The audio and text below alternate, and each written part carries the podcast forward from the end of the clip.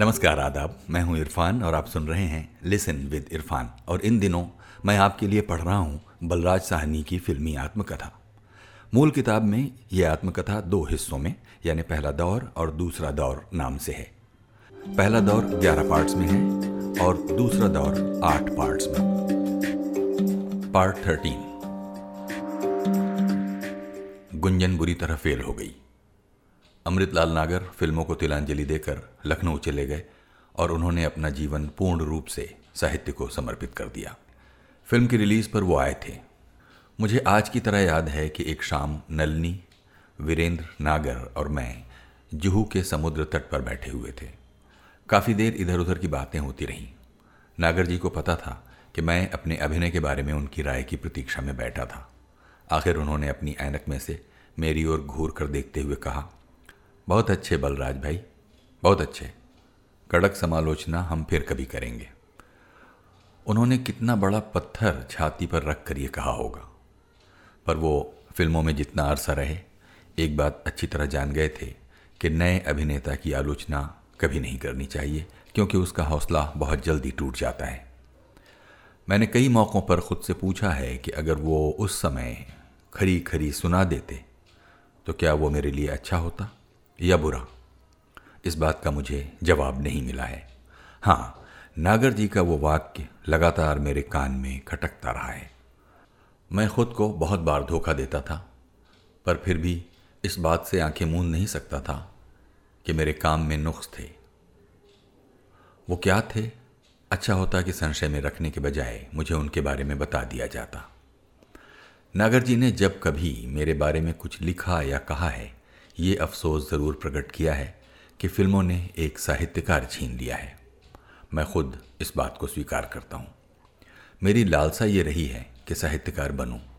फिर भी मैं दावे के साथ नहीं कह सकता कि नागर जी का फ़िल्में छोड़ जाना पूरी तरह ठीक था या मेरा न छोड़ना पूरी तरह गलत था। मैं नहीं कह सकता कि साहित्य के क्षेत्र में मैं क्या कर दिखाता। लेकिन फ़िल्मों के ज़रिए मैंने अभिनय कला सीखी और एक अभिनेता की बड़ी अजीब और सुखद मानसिक दशा का स्वाद चखा। ये भी एक प्राप्ति है। देखते देखते नलनी जयवंत चोटी की कलाकार बन गई। उन्होंने माटुंगा वाला एक कमरे का फ्लैट छोड़ दिया, जहाँ वो दिन भर की शूटिंग के बाद अपने हाथ से खाना बनाती थीं और पति पत्नी दोनों एक ही थाली में खाते थे। उनके उस छोटे से घर में मुझे भी बहुत आनंद मिला करता था। अब उन्होंने चैम्बूर में बहुत बढ़िया बंगला बना लिया था और उसकी साज सजावट पर पानी की तरह पैसा बहाया था, जो कि फालतू पैसे की अधिकता के कारण कामयाब फिल्मी हस्तियों की आम आदत है। मैं कभी कभी उनसे मिलने चला जाता था। दोनों मुझे बड़े प्यार से मिलते थे। वीरेंद्र मुझे अपने घर की खास खास चीज़ें दिखाते, पर मुझे उनके चेहरे पर पहले जैसी खुशी और तृप्ति दिखाई नहीं देती थी।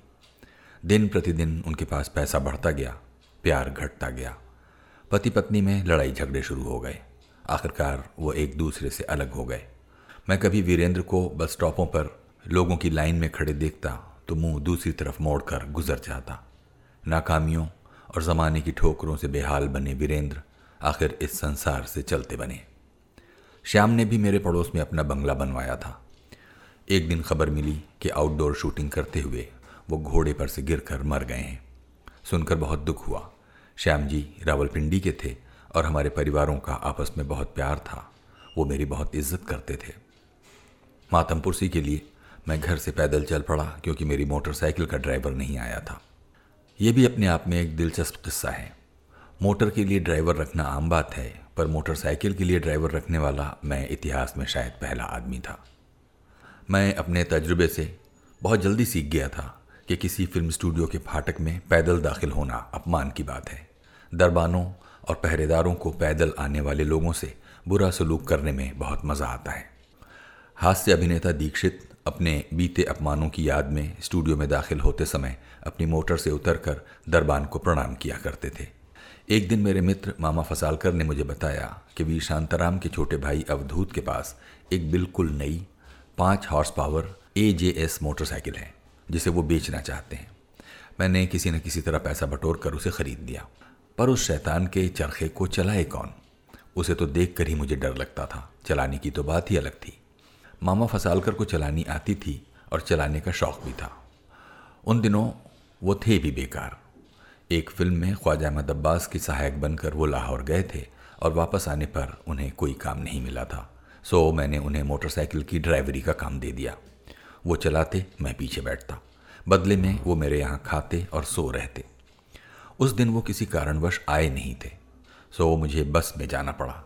उन दिनों चैम्बूर का रास्ता बहुत ऊबड़ खाबड़ सा था। जब मैं सायन में बस बदल कर दूसरी पर सवार हुआ तो सामने की सीट पर एक परिचित स्त्री को देखा।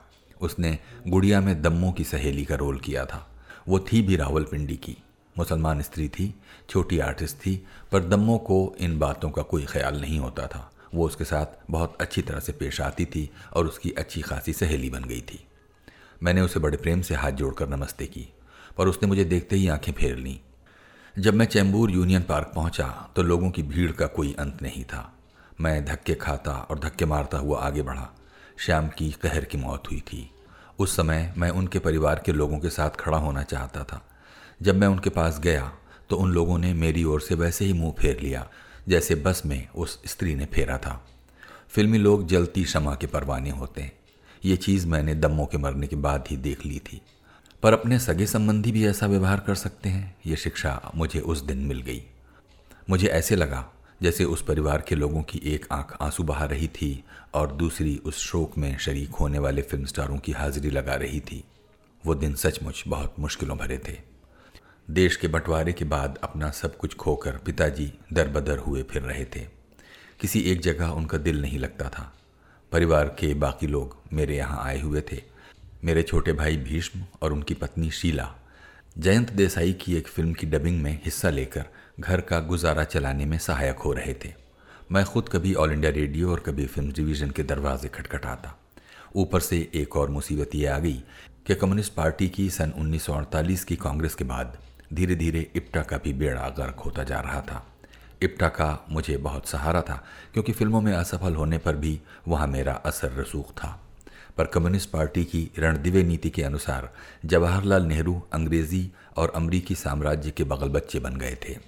कम्युनिस्ट पार्टी ने सभी बुर्जुआ लोगों को मजदूर वर्ग और देश का दुश्मन करार दे दिया था। देश की आज़ादी को कबूल करने और कांग्रेस हुकूमत के हाथ मज़बूत बनाने के बजाय उसने उसके खिलाफ बगावत करने का नारा बुलंद कर दिया था। तब कम्युनिस्ट पार्टी के विभिन्न क्षेत्रों में बुर्जुआ अंशों को दुत्कारा जाने लगा। कल तक जिन्हें सम्मान दिया जा रहा था, वो अब दुश्मन वर्ग के समझे जाने लगे। कई मेंबर किसी न किसी बहाने पार्टी में से निकाल दिए गए। कई सरकारी दमन से डरकर भाग खड़े हुए। कई बिना कुछ कहे पार्टी छोड़ गए। ऐसे लोगों में ख्वाजा अहमद अब्बास जैसे महत्वपूर्ण साथी भी थे। नई पार्टी लाइन के सिर पाँव का मुझे भी कुछ पता नहीं लगता था। पर दम्मों के शव को लाल झंडे से ढककर दाह संस्कार किया गया था। पार्टी मेरे जीवन का अभिन्न अंग बनी हुई थी। पार्टी में रहकर ही मैंने अक्ल को इनकलाबी जोश के मुकाबले में अधिक महत्व देना सीखा था। अब मैं उसी तेज़ी से पार्टी के सामने अक्ल के दरवाजे बंद करके जोश को अधिक महत्व देने लगा। उसी जोश से प्रभावित होकर मैंने जादू की कुर्सी नामक नाटक लिखा। मेरे एक साथी रामा राव ने, जो उस समय इप्टा के जनरल सेक्रेटरी थे, मुझे बहुमूल्य सुझाव दिए। नाटक यद्यपि मेरे नाम से ही प्रसिद्ध हुआ, पर वास्तव में वो हम दोनों की साझी रचना थी। उसमें हमने पंडित जवाहरलाल नेहरू और उनकी नीतियों का बेहद मज़ाक उड़ाया था। मैंने ही उसमें मुख्य पात्र का रोल भी किया था। निर्देशन मोहन सहगल ने किया था, जो आज एक प्रसिद्ध फ़िल्म निर्देशक हैं। नाटक को आशा से कहीं ज़्यादा सफलता मिली। हंस हंस कर दर्शकों के पेट में दर्द होने लगता था कृष्णचंद्र ने भी उसे ग्यारह बार देखा था। जिन लोगों ने ये नाटक देखा है, मुझसे बार बार उसकी पांडुलिपि मांगते हैं, पर मैं उन्हें बता नहीं सकता कि अपनी उस गलत हरकत पर मैं कितना शर्मिंदा हूँ। मेरे जैसे नगण्य व्यक्ति ने नेहरू जैसे महान व्यक्ति का मज़ाक उड़ाने की कोशिश की। ये सोचकर मैं शर्म से पानी पानी हो जाता हूँ। उस मनहूस नाटक की सभी कॉपियाँ मैंने आग लगाकर नष्ट कर दी थीं और अब मुझे उसकी सिर्फ़ रूपरेखा ही धुंधली सी याद है। उन दिनों कोई फ़िल्म निर्माता मुझे काम देने के लिए तैयार नहीं था, पर कई दोस्तों को मुझसे हमदर्दी थी और वो मेरी मदद करना चाहते थे। वीरेंद्र देसाई की सिफारिश पर महेश कौल ने मुझे बुलाया और स्क्रीन टेस्ट लिया यानी कैमरे के सामने मुझसे कुछ काम करा कर देखा। कैमरे के सामने आते ही जैसे मैं लकड़ी का बन गया और होशो हवास उसी तरह उड़ गए जैसे कि गुंजन के दिनों में उड़ जाया करते थे। कैमरे का डर अब मेरे अंदर बहुत गहरा धंस चुका था। बम्बई का फिल्मी संसार छोटा है उसमें खबर फैलते देर नहीं लगती। शाहिद लतीफ़ ने अपनी फ़िल्म बुजदिल में मुझे एक अच्छा रोल देने का वादा किया हुआ था। दर्जी से मेरे लिए कपड़े भी सिलवाए जा चुके थे, पर मुहूर्त से एक दिन पहले मेरी मशहूरी सुनकर शाहिद लतीफ़ ने मुझे उस रोल की जगह एक छोटा सा रोल देने का फैसला सुना दिया। ये अपमान मुझसे सहन न हो पाया और मैंने वो फ़िल्म छोड़ दी। मैं अपने मन में सारा दोष शाहिद लतीफ़ पर ही लगा रहा था। इसी तरह मेरे प्यारे दोस्त अयूब ने अपने छोटे भाई दिलीप कुमार को कहकर के आसिफ की फ़िल्म हलचल में मुझे एक अच्छा सा रोल दिलवा दिया। जैसे गुंजन में त्रिलोक कपूर, नलनी जयवंत के पति थे और मैं प्रेमी था, वैसे ही हलचल में दिलीप कुमार नरगिस के प्रेमी थे और मैं पति था। जब तक फ़िल्म की शूटिंग शुरू हुई, मैं यही सोच सोच कर खुश होता रहा कि इस फ़िल्म के भी दो हीरो हैं और मैं उनमें से एक हूँ। मुझे एक जेलर का रोल करना था। के आसिफ हर काम को बड़े पैमाने पर करके खुश होते थे। एक दिन वो मुझे आर्थर रोड जेल दिखाने ले गए, ताकि मैं अपनी आँखों से जेलर और जेल देख लूँ। जेलर साहब हमारे स्वागत के लिए तैयार बैठे थे। उन्होंने अपने दफ्तर में अपनी अलग अलग वर्दियाँ हमें दिखाई। दर्जी हमारे साथ आया हुआ था, उसने भी वर्दियाँ देखी और उसी समय मेरा नाप ले लिया।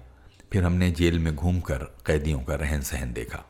ये सन उन्नीस सौ उनचास के शुरू का ज़माना था। तोड़ से शादी किए हुए मुझे दस पंद्रह दिन ही हुए थे। हम बलवंत गार्गी लिखित नाटक सिग्नल मैन दूली का रिहर्सल कर रहे थे तोश उसमें सिग्नल मैन की पत्नी का रोल कर रही थी, निर्देशक मैं था।